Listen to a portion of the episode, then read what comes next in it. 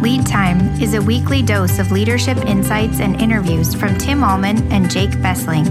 Lead Time is for any leader living in a busy world looking to be inspired, equipped, and empowered to lead others to their fullest potential. This is Lead Time. Welcome back to Lead Time. I'm Jake. This is Tim. We are brothers from another mother. Excited to be with you. If you are listening or watching on this podcast, Lead Time, we believe eternities are actually changed when a leader chooses to grow because you invest in your people.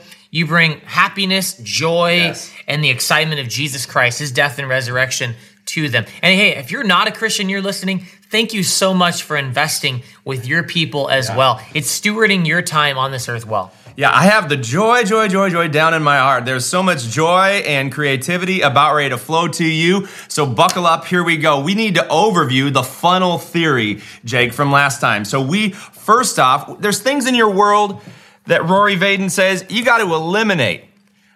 TV, uh, social media, you need to eliminate a lot of stuff in your life. You the, then need to set up systems in your life to automate. So it's out of here, out of here. It, there's an automation system that's helping you and your business, your church move toward your goals. And so the next two, as we go down the prioritization funnel here, is is what the next one we need to Delegate, delegate. Delegate. That's the permission of imperfect. Mm-hmm. Permission of imperfect. Everyone see delegate, delegate.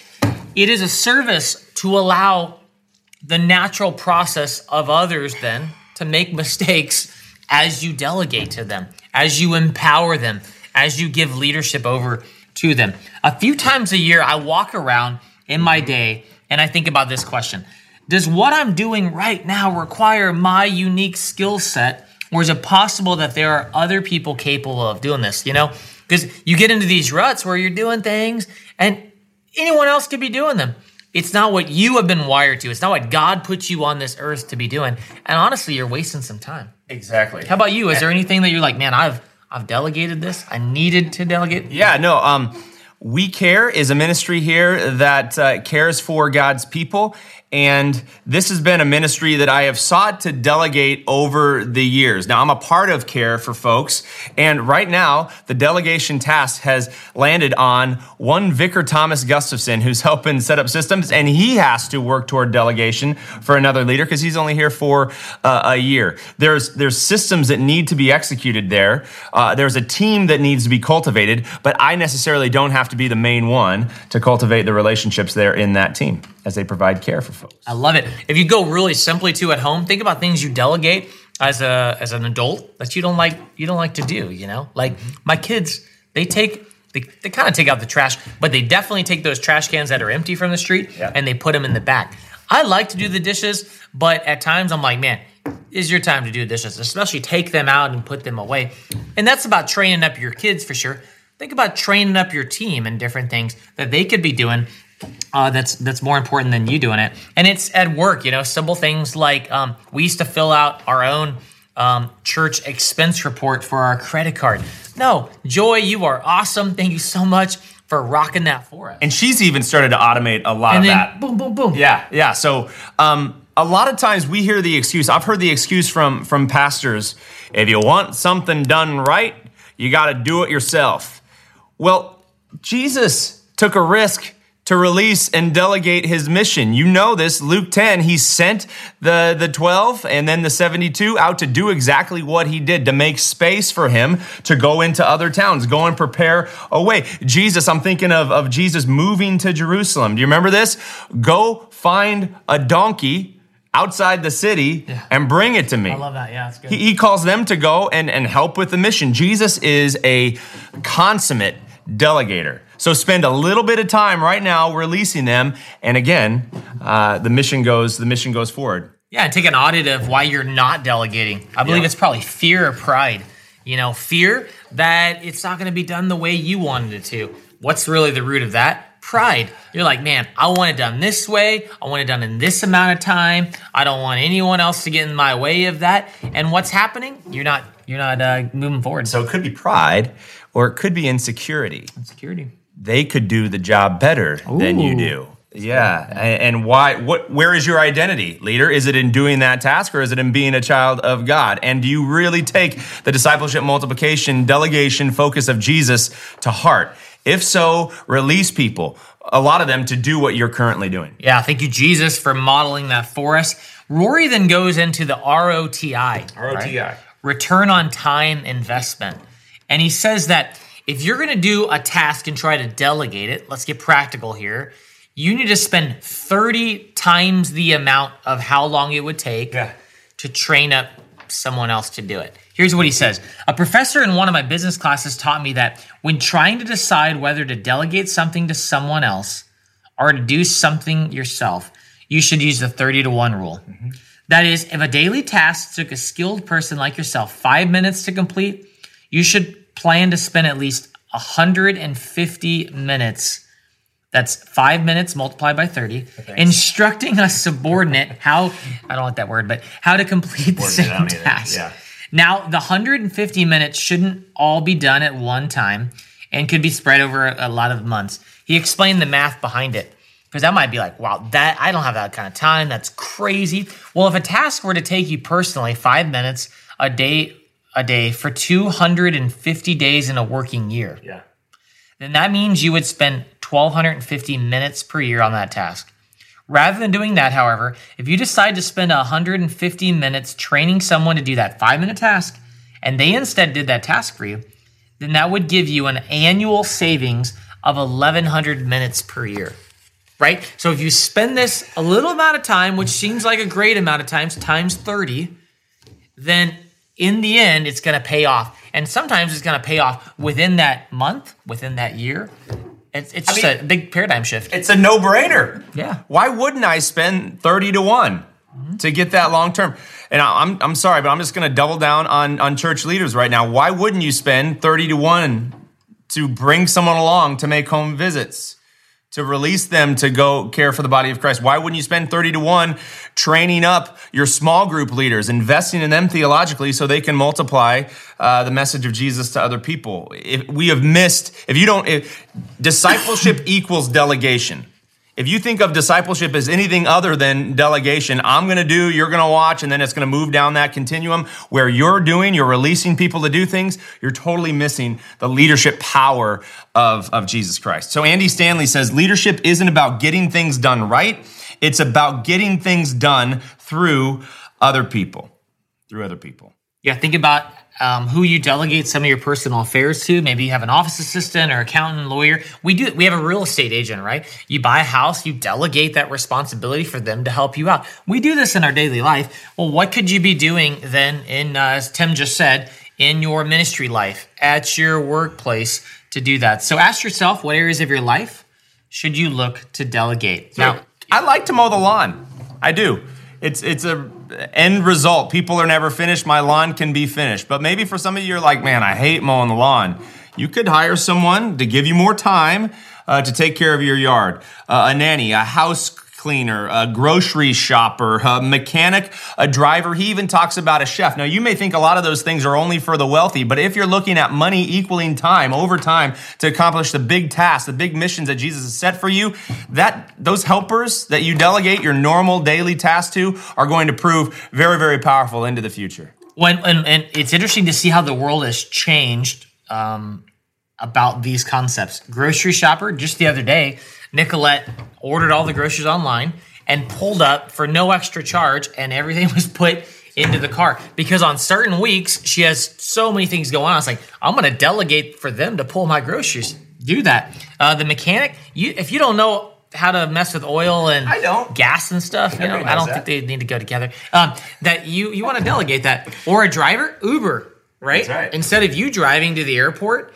you have Uber drive you, and you can get work done or rest along the way. A chef, Hello Fresh. You know, there's certain things that you can order so that you're like, I don't have to go and find all those products and have it done for you. What do you need to delegate? Find someone Eat clean. for you to eat clean. clean. Exactly. They have an option on there to do that. So at the top of the funnel, we have eliminate, and then it goes to automate, delegate, and then now you have this choice at the very um, Bottom of the funnel. of that funnel is what do you procrastinate on, and what do you concent- concentrate on. That's right. So procrastination is the permission of incomplete.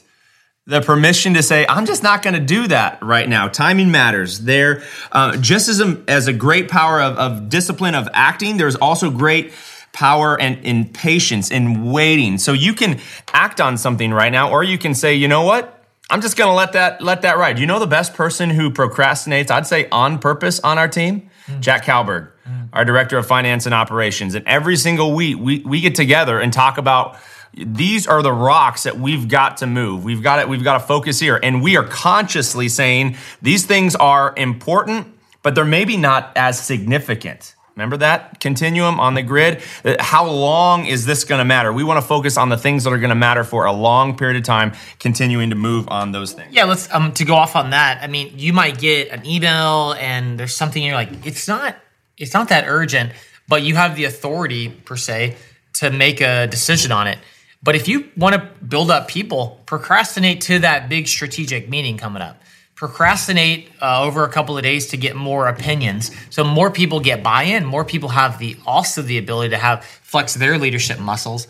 Um, another thing that he brought up here is like even with like um, ordering certain things for a restaurant um, or just certain things that you, you need to you need to just kind of hold off sometimes. There might be better prices um, there the market might shift, and so for certain times you just need to to procrastinate and wait, unless it's going to put you in jeopardy. That's right. So he some uh, he gives a great definition of procrastination. Here it is: we know it's something that we should do.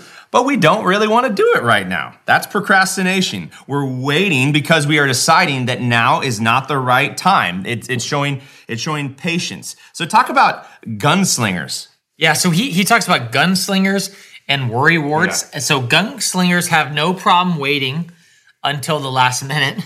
Yeah. They have to beware though. So we're, we're one of the two. You got to beware that waiting too long and causing after last minute costs. And so there's certain things that as a gunslinger, you're just like last minute, boom, sling it, you know, draw. And so Ooh. wait, be very careful there. So yeah, that's like you may move past the time when you need to act. But on the other hand, there's a lot of worry warts. Now, a worry wart needs to practice patience so as not to incur unexpected change costs. You need both to have a great team. Because if you do, he, he talks a lot about if you do an action too soon, the surrounding, the environment may change around you. And you may say, oh my goodness, I made a decision too quick. Um, I'm going to give you a real time example of this right now. So, our leadership team has had to make a lot of decisions regarding COVID 19 schools remaining open and closed. And we, our, our team has wanted to wait till the very last moment because things, cases, numbers, all that can change. We've wanted to wait to the last moment to make indicative, indicative changes. It, it seems crazy, but a lot of schools said, we're not, we're not coming back on campus. This is like, you know, six months ago or so. We're not coming back on campus until 2021. It's like, right. how, what? How do you make that? Decision? How do you know how things are going to go right now? That, so, yeah, we want the combination of a gunslinger that's waiting too long to make the decision and worry warts. This is you're acting way too soon. We want to make decisions right at the last moment, right at the last moment. Yeah, I love how he says patience isn't just waiting; it's also giving yourself time to time to breathe. It's creating margin in your life. It's freeing yourself from the fear that you're not good enough, so that you must do everything now in order to prove who you are. No, no, no. In what areas of your life do you need to learn to be okay with things being just okay? That's right. And to trust that time will help sort those out. So at the very end of this whole process, process, procrastinate on purpose. Now we get to concentrate. It's the permission to protect. It's to have these big, wild, audacious, hairy dreams and then to be able to go through that process of eliminate and automate and delegate and procrastinate to say this is most important that's going to move the needle of the kingdom of God, of my organization, of my leadership skills to help as m- many people as possible. And really, when you come down to this, it's a it's a message of stewardship. Exactly. The Holy Spirit has put dreams inside your heart to change the world. Why? Because you are created in the image of God. God has a being a part of the church. It's plan A. You are a part of the church. You're baptized in the name of the triune God if you're connected to a local church. And our mission to reach as many people as possible with the gospel is so, so profound. So I'm going to say, where are you bringing, where is that dream, that passion, that spark, whatever it is inside of you, connect to the Holy Spirit? Like, I was put on the earth to do this. A lot of you know what that is. I was put on the earth to multiply hundreds of leaders to reach millions of people with the gospel of Jesus Christ. I know that is true. So when I'm discipling people, that's when I'm in my sweet spot. Other things have to kind of move to the side, eliminate, delegate, automate, all that stuff, so I can focus on raising up leaders to multiply the message of Jesus to, to millions. What is that thing that God has put on your heart in the marketplace? You need to set aside everything else so you can concentrate just on that one thing. And it is a matter of stewardship. He is, I think Rory is a Christian, I believe, because he had numerous Christian references. And he closes with this parable of the talents. It really is a stewardship issue. A master once called on his workers and delivered some of his gifts to them. To one he gave five talents, to another he gave two, and to the third he gave one. He had chosen the gifts to reflect each worker's abilities. The master then went on a long journey. The man who had received the five talents traded with them and made another five talents. Yeah, baby. Similarly, the man who had received two talents had also gained two more. But the man who had received one talent, he dug a hole into the ground and hid the gift for safekeeping. When the master returned, he visited the workers to see how they had progressed. The man who had been given five talents said, Master, you delivered to me five talents, and look, I've gained five more. The master said, Well done. I will make you a ruler over many things. The man who had been given two talents said, Master, you delivered to me two talents, and look, I have gained two more talents in addition to them. Mm. The master said to him, Well done, well done. I will make you a ruler over many things. Then the man who had been given one talent came and said, Master, I was afraid and went and hid your talent in the ground. Look, here you have back what is yours. Man, the master responded with great dismay, explaining that the talents had been given not to be stowed away for safekeeping, but to be nurtured, shared, multiplied for the benefit not of the individual who had received them, but the community as a whole. The master instructed, Please hand your talent over to the man who has 10 talents. Everyone who has done well with what he has been given will be rewarded with abundance, and those who have not must now learn the hard way the lessons that our gifts are meant to be shared. Yeah. So you have, it's not about money. You've been lied to thinking this is about money. The world says it's all about money. No, no, no. It's about time. It's about time. And we only have a short amount of time. What is, at the end of the day, that return going to be? The, the beautiful things that, that God has done through you. And let, let's bring this it's a message of grace, too. You are covered with grace. You are loved unconditionally by God, not because of what you have done or will do, but because of what Jesus has done for you and now enlivened by the Holy Spirit, he lives inside of you. That's a crazy thing. the master, the one who created and spoke it all into being, uh, lives inside of you, makes a dwelling place in your heart.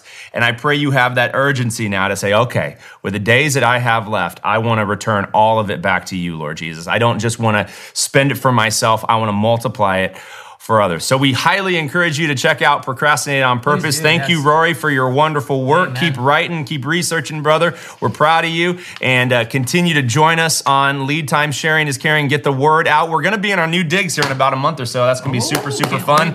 Jesus is good. Today's a good day. Go and make it a great day with him. Peace of the Lord go with you. Smile. Later, later. Peace. You have been listening to Lead Time with Tim and Jake.